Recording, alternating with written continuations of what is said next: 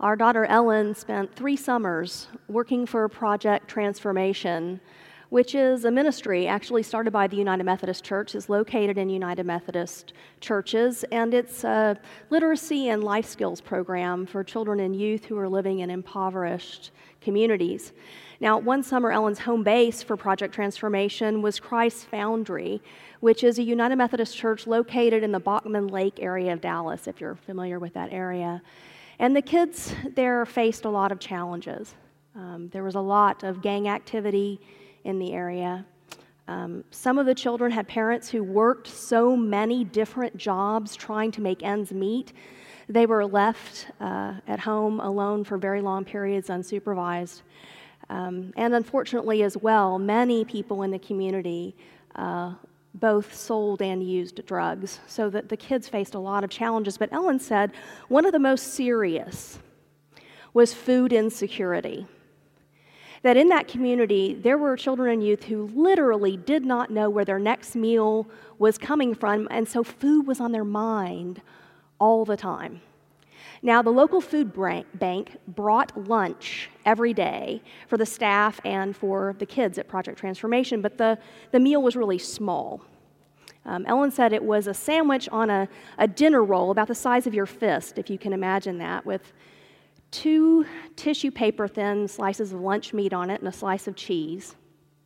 And then the rest of the meal was a chunk of pineapple and five cherry tomatoes.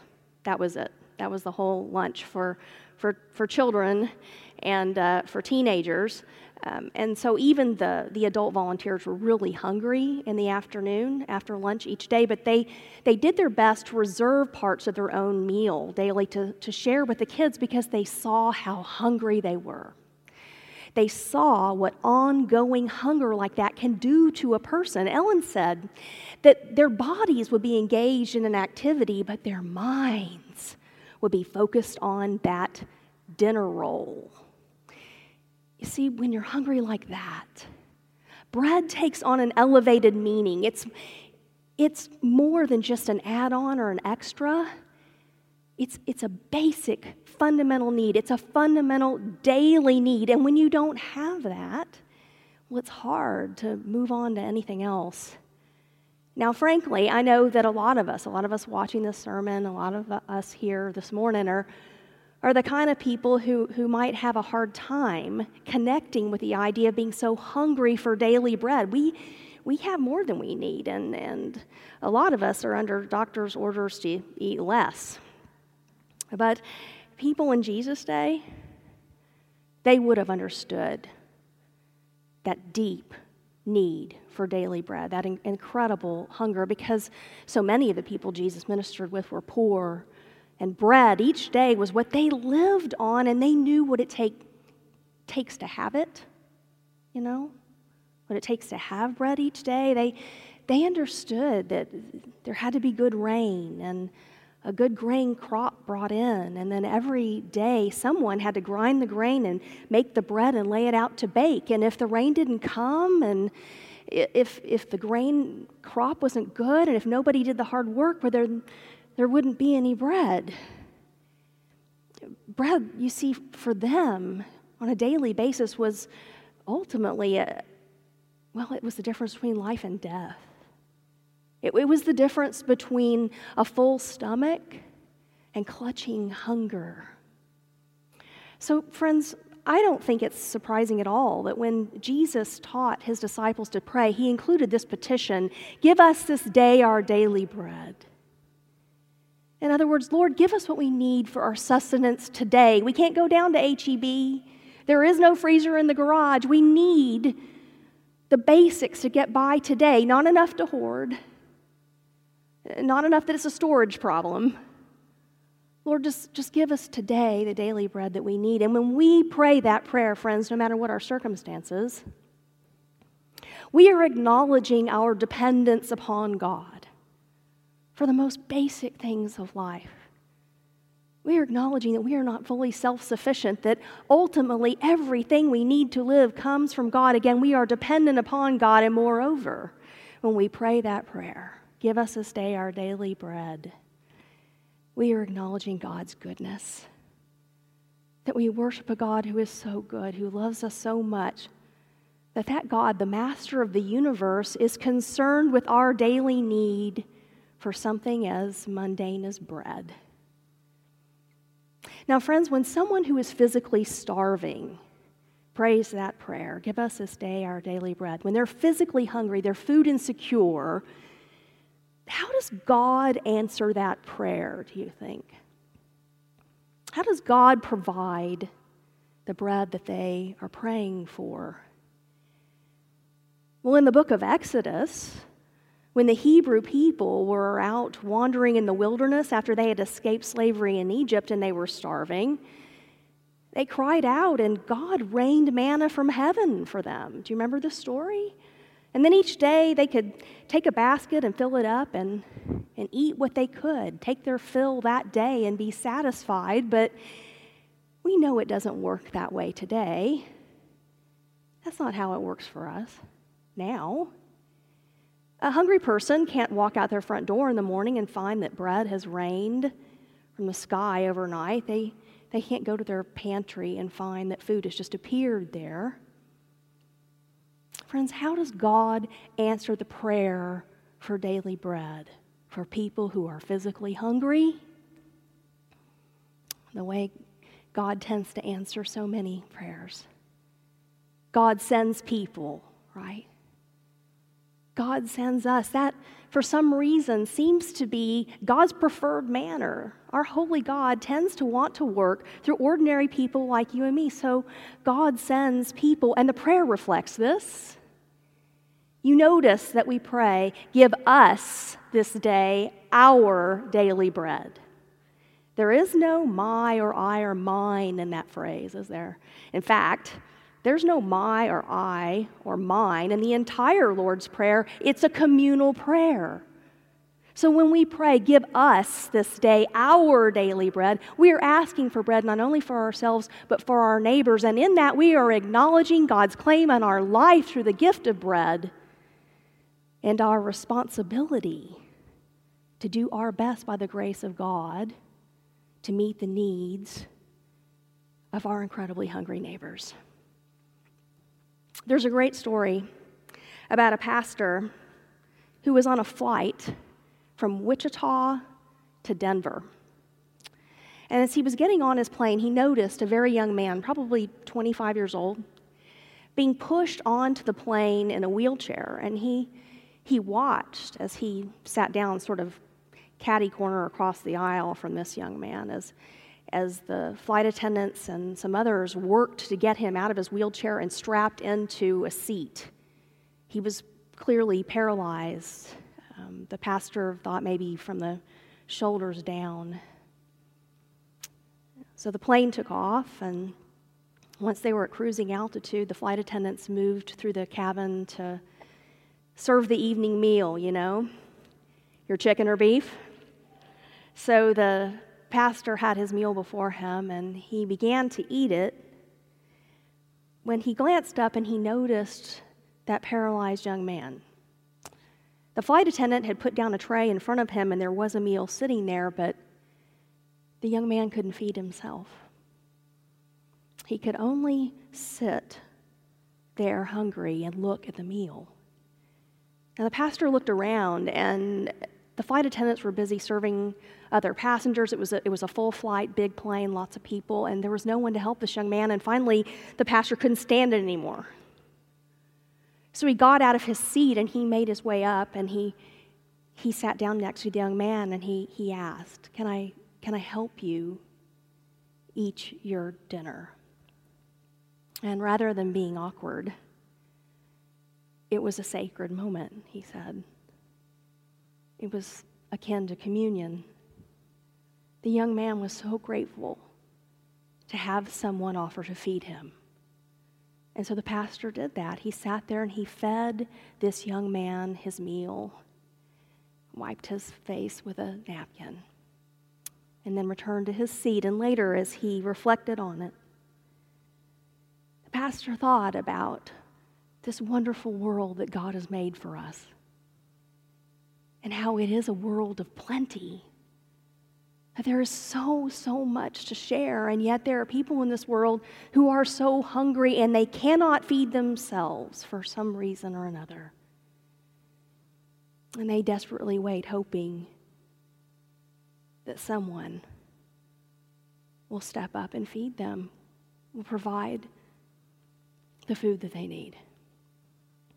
And then the pastor thought about Holy Scripture. He thought about the time that Jesus asked Peter, Peter, do you love me? And Peter said, Yes, Lord, you know that I do. And then Jesus said, Well, then, feed my sheep.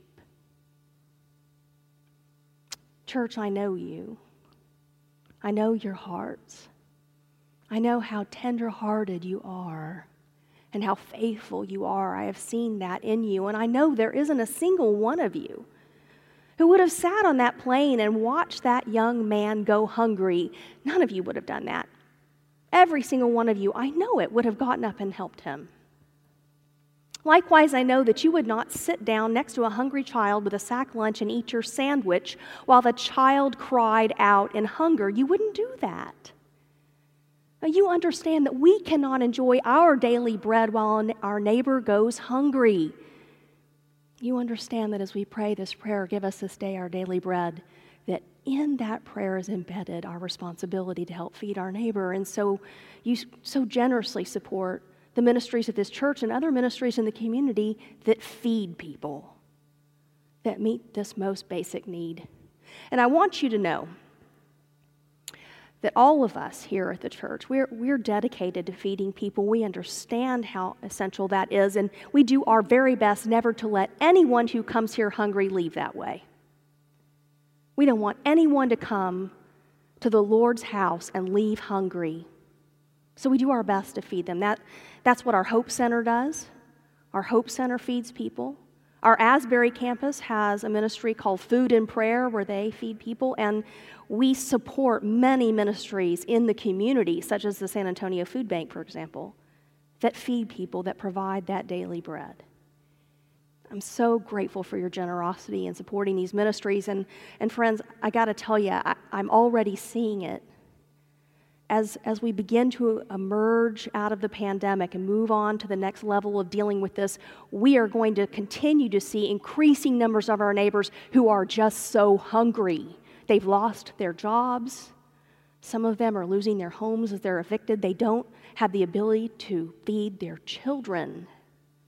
These ministries that provide daily bread are going to be more important than ever before. So, if you feel called to do more, I urge you to give an extra financial gift to the Hope Center or to give an extra financial gift to the Asbury Food and Prayer Ministry or to give to the San Antonio Food Bank.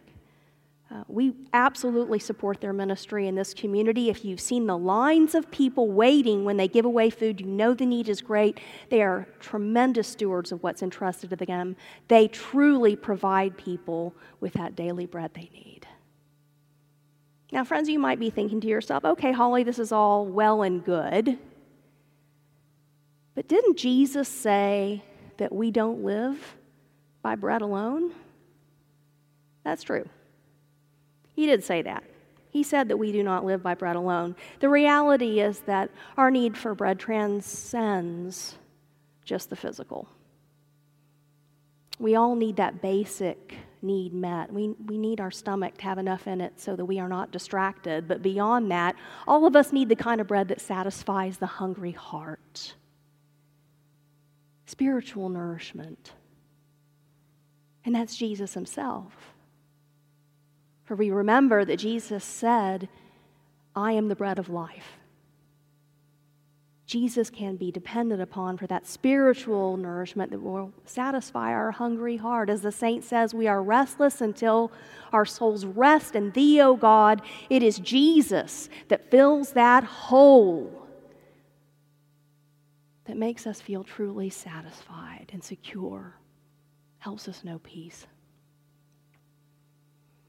You know, as a, as a pastor, um, over many years now, an important part of my ministry is visiting with people who are dying. I've been with many, many, many people through the years who have been dying, preparing to pass into God's hands. And I've been present many times when people have died for their moment of death. And I would say that maybe nine times out of ten, uh, I think it's that much, probably nine times out of ten, if the person is conscious, I always ask people if they would like to pray and if there's something they would like to particularly pray for. Nine times out of ten, the dying person, if they can, will tell me they want to pray the Lord's Prayer. Nine times out of ten. We love that prayer. This holy gift from God. We love this prayer. It has such beautiful words and it's so comforting to us. So it's not surprising, really, to me that, that people ask to pray the Lord's Prayer as they're dying.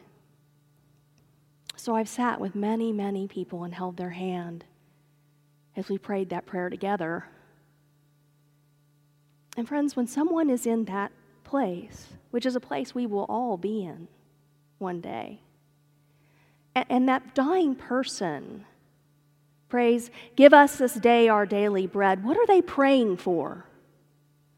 What daily bread are they asking God for in that moment? It's not physical bread. Not usually, anyway. Most of the time, when, when a person is very close to death, there's, there's no more eating or drinking going on.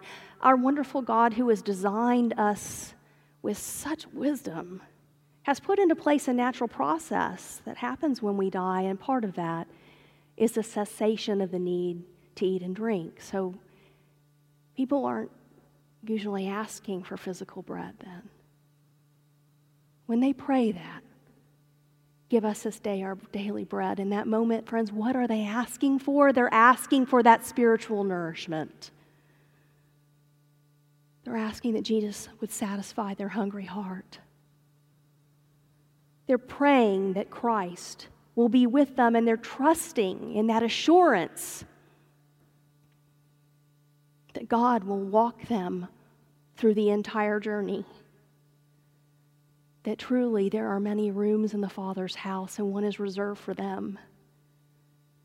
They're asking for that assurance that the promise of everlasting life is real and that they will never ever be lost, but always found in the Father's hand. And they're praying that the love that they have known and shared with people on this earth will not end when they die. They don't want to be separated forever from the ones they love and who love them. And they're looking for that assurance that those relationships matter and that love goes on.